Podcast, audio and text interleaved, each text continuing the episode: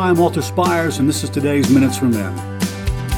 Today you will have to forgive this raspy voice brought on by an upper respiratory stuff going around. We began the new year talking about our attitudes. We focused initially on the attitude of Christ. We know that he emptied himself, which demonstrated the ultimate form of humility as he gave his life for ours on the cross for our sins.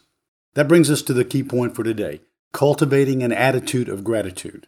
I know you've probably heard that expression over the years as I have, but let's talk for a minute about what that really means, and more than that, what it looks like. An attitude of gratitude means we are so grateful to God for all he has done for us beginning at the cross of Christ. And that should produce an eternal attitude of gratitude. Then we take to heart the many incredible ways God has blessed us, spiritually, sometimes emotionally or physically, and for many, materially. As Christians in America, we are incredibly blessed compared to most nations and peoples in the world, and that should produce gratitude.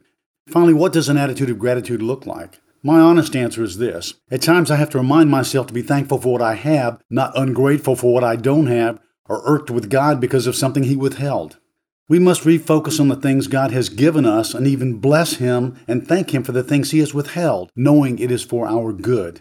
My dear brothers, we serve a good Father who loves us and gives us everything we need to live our lives for him, and that should create in our hearts an attitude of gratitude that spills over in our generosity toward those around us who are in need, physically, emotionally, and more than anything else, spiritually, in need of a Savior.